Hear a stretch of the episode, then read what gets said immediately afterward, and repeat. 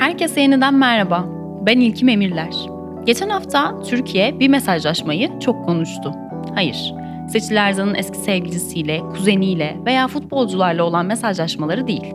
Adalet Bakan Yardımcısı Ramazan Can'ın telefonuna yansıyan mesajlaşmadan bahsediyorum. Mesajda, görevde yükseltme sınavına girdiğimi söylemiştim, bilgilerimi atmamı istemiştiniz ifadeleri yer alıyordu. Bu ifadeler kamuoyunda torpilin açığa çıkması olarak yorumlandı ancak kabul edelim ki öyle büyük bir şaşkınlık da yaratmadı. Zira torpil ve kayırma Türkiye'nin uzun yıllardır aşina olduğu bir durum. Hatta bu aşinalık artık alışkanlık boyutuna ulaşmış halde.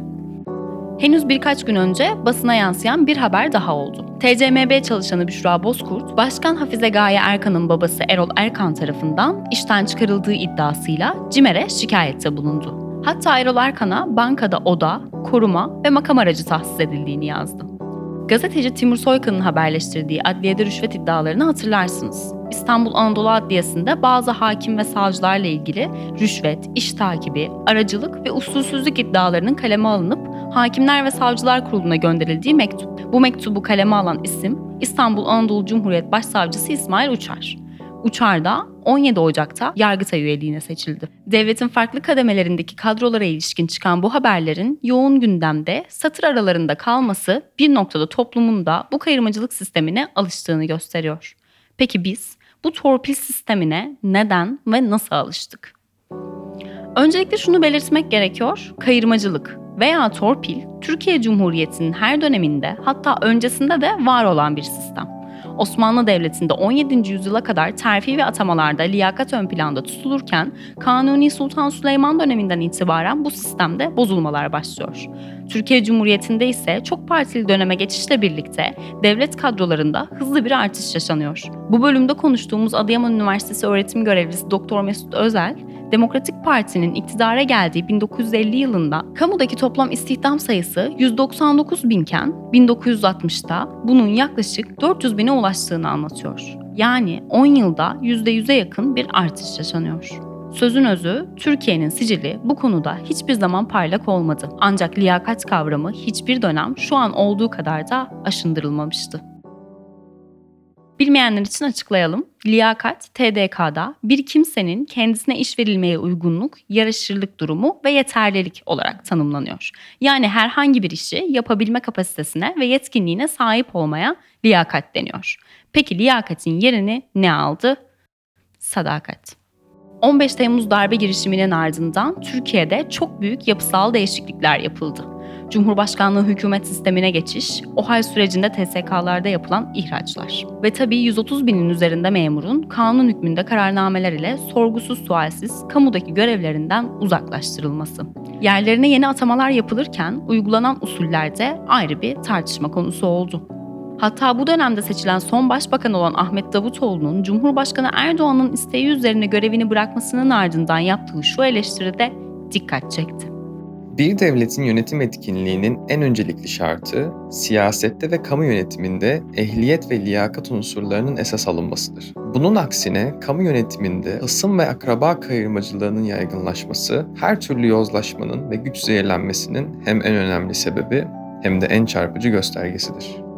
Bu dönemdeki önemli kırılımlardan biri mülakat sistemiyle yaşandı. Aslında mülakat sistemi 15 Temmuz'dan önce başlatılmıştı. Ancak iktidar darbe girişimiyle birlikte devlet kadrolarına sızma ihtimaline karşı bu sistemi daha da öne çıkardı. Muhalefetin parti devleti rejimi eleştirilerine rağmen her fırsatta da bu sistemi savundu. Sistem yürürlüğe konduğundan bu yana yazılı sınavlarda yüksek puan alan bazı kamu görevlisi adaylarının sözlü mülakatlarda elenmesi şüpheli bulunuyor. Ayrıca hükümet partisi ve ortağıyla bağlantıları ortaya çıkan devlet kadroları da bu şüpheleri yükseltiyor. Cumhur İttifakı ise bu iddiaları reddediyor. 2021 yılında Mehmet Akif Ersoy'un Habertürk'teki programına konuk olan AK Parti Genel Başkan Yardımcısı Mustafa Şen, Ersoy'un sorusuna şöyle yanıt vermişti. O mülakatlar şunun için koyuldu. FETÖ sızmaları olmasın diye.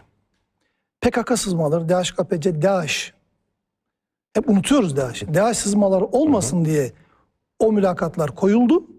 O muvakkattır bir zaman sonra kaldırılacak. Hatta geniş kitleler mesela ya diyelim ki polis için olabilir, diyelim askeri için olabilir ama milli eğitim için ben ona ihtiyaç kalmadığını düşünüyorum şahsi olarak o mülakatlara.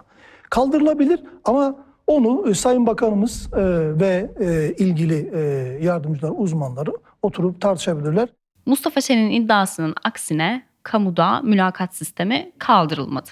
Hatta daha da ilginci 2023'te mülakat sisteminin kaldırılması bir seçim vaadi olarak kullanıldı.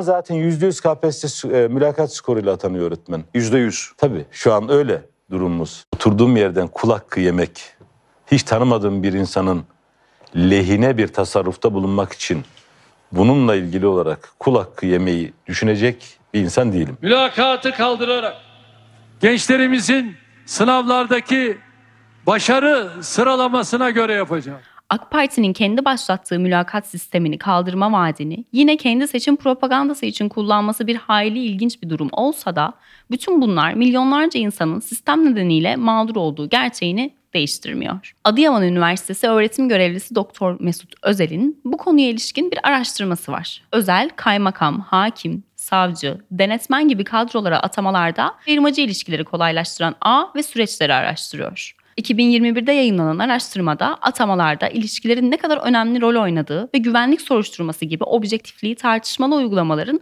nasıl göz korkutmak için kullanıldığı örneklerle anlatılıyor. Teze ulaşmak isteyenler bölümün açıklamasından bağlantıyı bulabilirler. Bu araştırmanın sonuçlarını ve günümüze yansımalarını konuşmak üzere Mesut Özel'e ulaştık. Türkiye'deki Türkiye'deki Cumhurbaşkanlığı hükümet sistemine geçildikten sonra 2017'nin son çeyreğinden 2019'un sonuna kadarki süreçte ne kadar kamu istihdamında artış olmuş biliyor musunuz? 1 milyon. Bu da Türkiye Cumhuriyeti Cumhurbaşkanlığı Strateji ve Bütçe Başkanlığı'nın 2020 yılında yayınlandığı rapordan söylüyorum. Dolayısıyla bu veriler bize nasıl bunların kamusal özellikle kadro anlamında pozisyonların birer e, metaya dönüştüğünü gösteriyor. Bu da yeni bir şey değil. Bizim ülkemizin son 20 yılda aldığı durum dünyada bunun çok öncüsü olduk biz diyebilirim kayırmacılığın. Mesut Özel araştırması sürecinde yaptığı görüşmelerde elde ettiği bulguları bizimle paylaşıyor. Hem güvenlik soruşturması sürecine hem de mülakat sistemine ilişkin şöyle diyor. Direkt size sahaya ilişkin verileri söyleyeyim. Ben bu çalışmayı Türkiye'de hakim, savcı, kaymakam, müfettiş yardımcısı gibi A grubu kadroların istihdamında kayırmacılık ilişkilerini inceledim. Dolayısıyla bunların en yaygın olduğu biliyorsunuz en tırnak içinde başarılı dershaneleri bunun Ankara'da. Çünkü sınavlar da orada olduğu için A grubu kadrolar için dershaneler. O dershanelerde yaklaşık bir ay çalıştım. Öğrencilerle görüşme yapmaya çalıştım. İşleyiş şöyle oluyor. Yani bu bahse konu kadrolara atanabilecek bölümlerden mezun olan öğrenciler. Bu bahsettiğim kadroları ki birçok kişinin hayalinde olan kadrolardır bunlar. Bunları düşünüyorsa bu dershanelere gidiyorlar. Fakat işleyiş şöyle oluyor. Bu arada ben dershanedeki hocalar, yöneticilerle de görüştüm. Söyledikleri ki benim tezimde bu var aynı zamanda. Öğrenciler dershaneye başlar başlamaz oradaki hocalar biz size yazılı sınavla ilgili yapabileceğimizi yaparız ama asıl önemli olan sonrasında sizin referans yani torpil bulmanız şeklinde açıklıyor. Onlar da oradaki sürelerinin büyük çoğunluğunu bununla geçiriyorlar. İşleyiş şöyle, gerekli referansı tırnak içinde bulan kişi mülakatlardan geçiyor. Dolayısıyla bu güvenlik soruşturması dediğimiz şey de doğru referansı bulmak veya bulmamakla ilgili bir şey haline gelmiş durumda. Güvenlik soruşturması yani doğru referansı bulamayan kişiler veya referansı olmayan kişiler mülakatlarla elenmesi şeklinde bir atama sürecinden bahsediyoruz. Öyle ki bu mülakatlar iki dakikayı bulmuyor. Yani bir kişinin hakim savcı olarak atanabilmesi için girdiği mülakatın girmesi, çıkması, kendini tanıtması, hepsi sorulara güya cevap vermesi iki dakikayı bulmuyor. Bakın bir daha söylüyorum iki dakika sürmüyor. Dolayısıyla bunların zaten e, göstermelik olduğunu herkes biliyor. Torpil ve kayırmacılık konusunda görüştüğümüz bir diğer isim Eğitim İş Sendikası Genel Başkanı Kadem Özbay. Kadem Özbay da mülakat sürecine ilişkin gerçekçi bir değerlendirmede bulunuyor.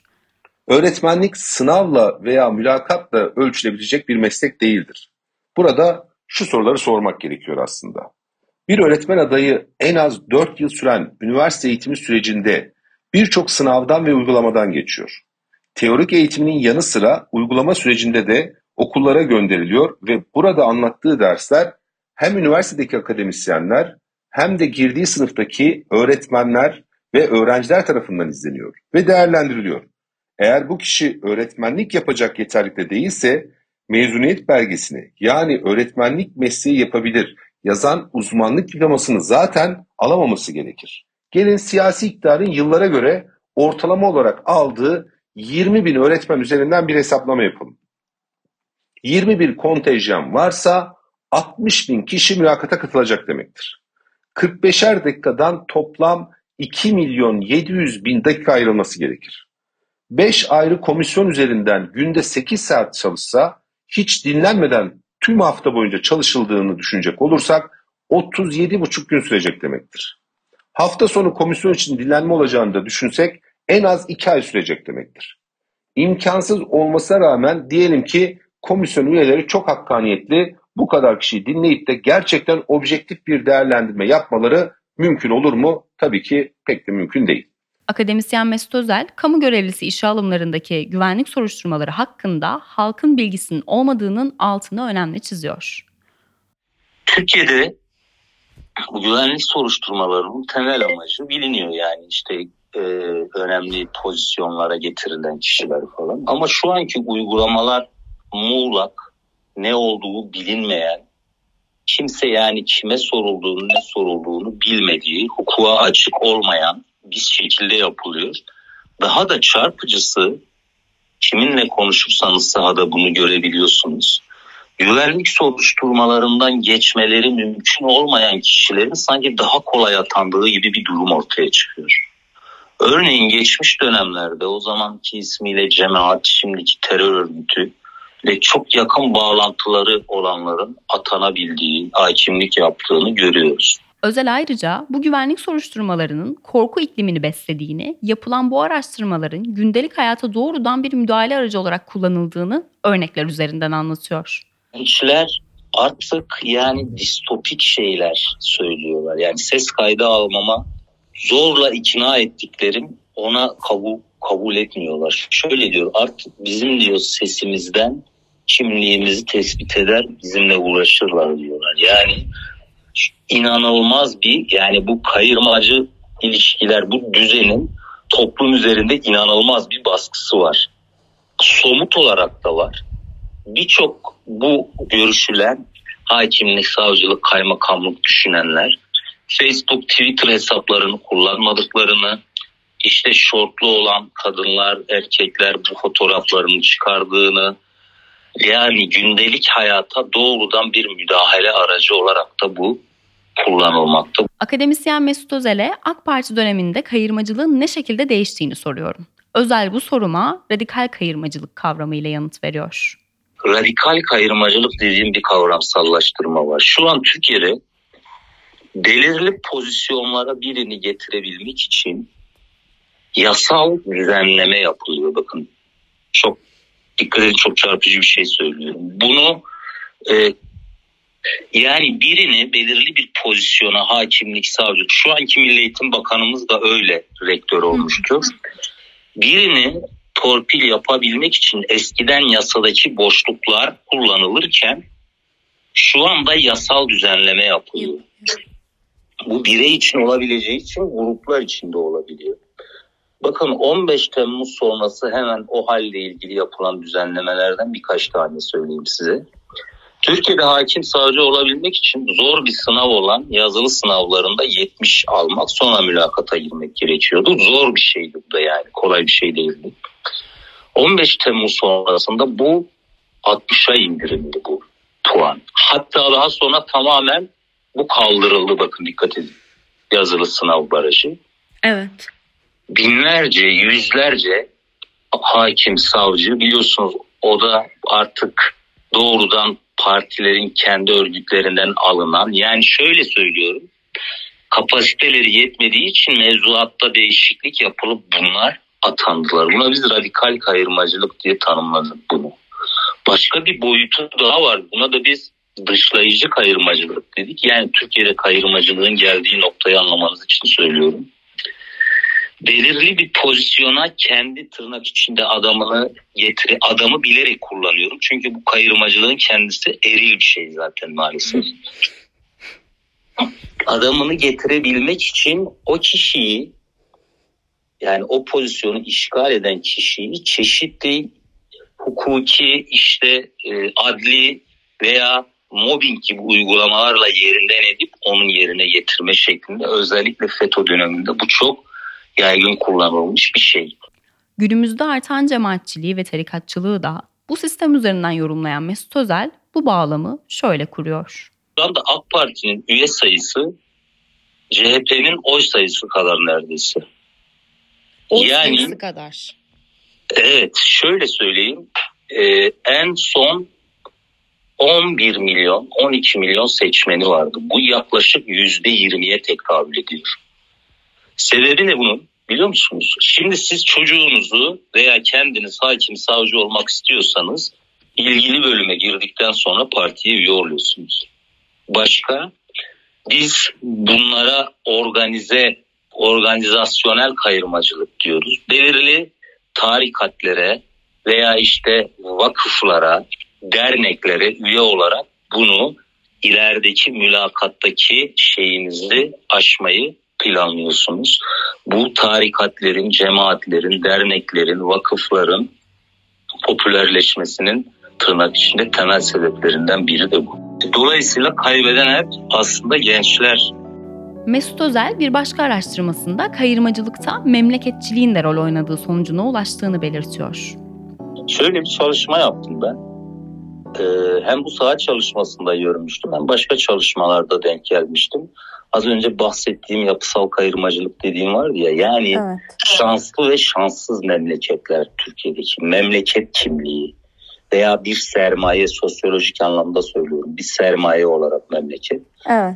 Bakın şöyle yaptım ben 33 Büyükşehir Belediyesi'ni aldım. Bir de e, 18 miydi neydi işte bakan ve bakan yardımcılarını aldım. Bunların biliyorsunuz kendi resmi sitelerinde özgeçmişleri var. Bunların hepsinin memleketlerini inceledim. Türkiye'nin nüfus olarak en küçük il, e, en küçük bölgesi olan Karadeniz bölgesi Türkiye nüfusunun %8'ini oluşturuyor. Bu bahse konu kadroların yaklaşık %40'ı Karadenizlilerden oluşuyor. İkinci yine küçük bölgelerden nüfus olarak biri İç Anadolu'yu da eklersek bunu %70'i aşıyor. Düşünebiliyor musunuz? Yani Türkiye'de çok baskın bir memleket kimliği var. Akademisyen Özel'in araştırmaları sırasında öğrendiği, mevzuatta yer almayan bir aşama daha mevcut. Bu aşamanın ismi de ön mülakat. Konuya pek de aşina değilseniz bu ön mülakat kavramını Özel'den dinleyelim. Şimdi ben bu saha çalışması sırasında alana hakimim ben yani mevzuatı falan biliyorum. Görüştüğüm herkes şeyden bahsediyor İlkim Hanım. İşte ön mülakata gidiyoruz. Ön mülakat şöyle, ön mülakat böyle. Sonra ben akşam düşündüm, mevzuatı inceledim. Baktım ki yani ön mülakat diye bir şey yok yani mevzuatta. Meğerse şimdi bu hakim, savcı, kaymakam alımlarının mülakatları sırasında bu tırnak içinde kanaat önderi denilen kişiler işte Ankara'daki üst düzey bürokratlar, milletvekilleri falan. Bakın dikkat edin o kadar yoğun oluyorlar ki bunlar bir matbu evrak hazırlamışlar. Bakın dikkat edin kayırmacılığın bürokrasisinden bahsediyorum. Siz dediniz ya yeni hali. Şu anda Türkiye'de kayırmacılığın bir bürokrasisi resmi, resmi demeyeyim de evrakları var. Siz hukuk fakültesi mezunu olarak diyorsunuz ki şu adam işimi yapar. Ona gittiğinizde sekreter size diyor ki sizi kim yolladı? Yani bir referansa da doğrudan gidemiyorsunuz referans aracılığıyla. O da yoğun olduğu için çok gelen olduğu için size matbu bir evrak veriyor. Onu dolduruyorsunuz. Düşünebiliyor musunuz? Kayırmacılık için evrak doldurtuyor size. Sonra bunları alıp birkaç dakika konuşuyor o kanaat önderi kişi. Buna ön mülakat deniyormuş. Bu o kadar içselleştirilmiş, o kadar bürokratik bir hal almış ki bu kadroda aday öğrencilerin hepsi bunu çok böyle şey gibi anlatıyorlardı. Eğitim İş Sendikası Genel Başkanı Kadem Özbay ile yaptığımız röportaja geri dönecek olursak, öğretmenlik mesleğindeki mülakatlarda değerlendirmenin tamamen iktidarın siyasal ideolojik görüşlerine uygun yapıldığını vurgulayan Özbay, bunu bir örnekle açıklıyor.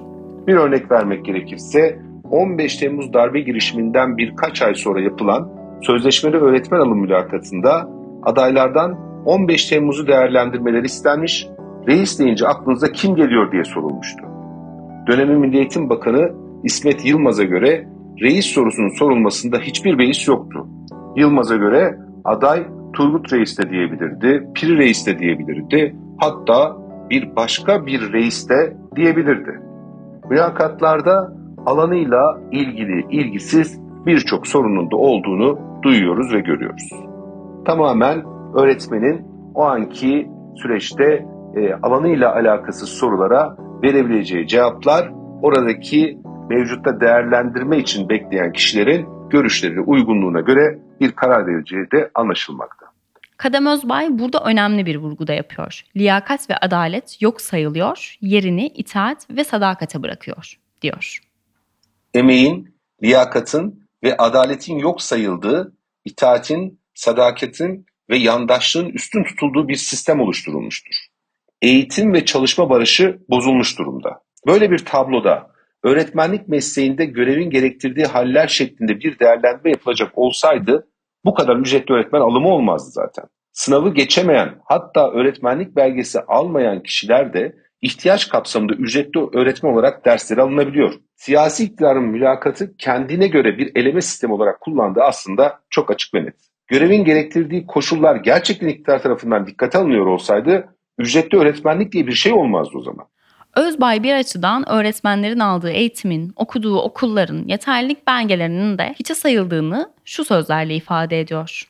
Öğretmenler için getirilen mülakat sistemine baktığımızda ise bir öğretmen adayı 12 yıl boyunca zorunlu eğitimini tamamlıyor, ciddi ve zorlu bir hazırlıktan sonra girdiği sınavları geçiyor ve öğretmenliği tercih ediyor. En az 4 yıl üniversite okuyor. Lisans eğitimini başarıyla tamamlıyor ve öğretmenlik diplomasını yani uzmanlık belgesini hak ediyor. Ama maalesef tüm bunlar yetmiyor. İktidar ve ortakları bu kişiyi üniversiteden aldığı yetkinlik belgesine rağmen KPSS sınavını alıyor ve kazandıktan sonra öğretmen adaylığına ancak kabul edebiliriz diyor. Sonrasında hatta bunu da yeterli görmeyip bir de mülakat yaratıyor. Bu bile başlı başına bir haksızlık olduğunu gösteriyor aslında. Kaldı ki memuriyete alındıktan sonra da adaylık süreci var ve burada da Milli Eğitim Bakanlığı yetkilileri, müfettişleri ve çalıştığı okul yöneticileri ve ders öğretmenleri tarafından da değerlendiriliyor. Tüm bunlara rağmen Sayın Bakan'ın yaptığı açıklamaya göre 45 dakikalık özel bölmelerde kamera gözetiminde kişinin öğretmen olup olamayacağı ölçülecekmiş. Mülakatlarda mülakat gibi yapılacakmış.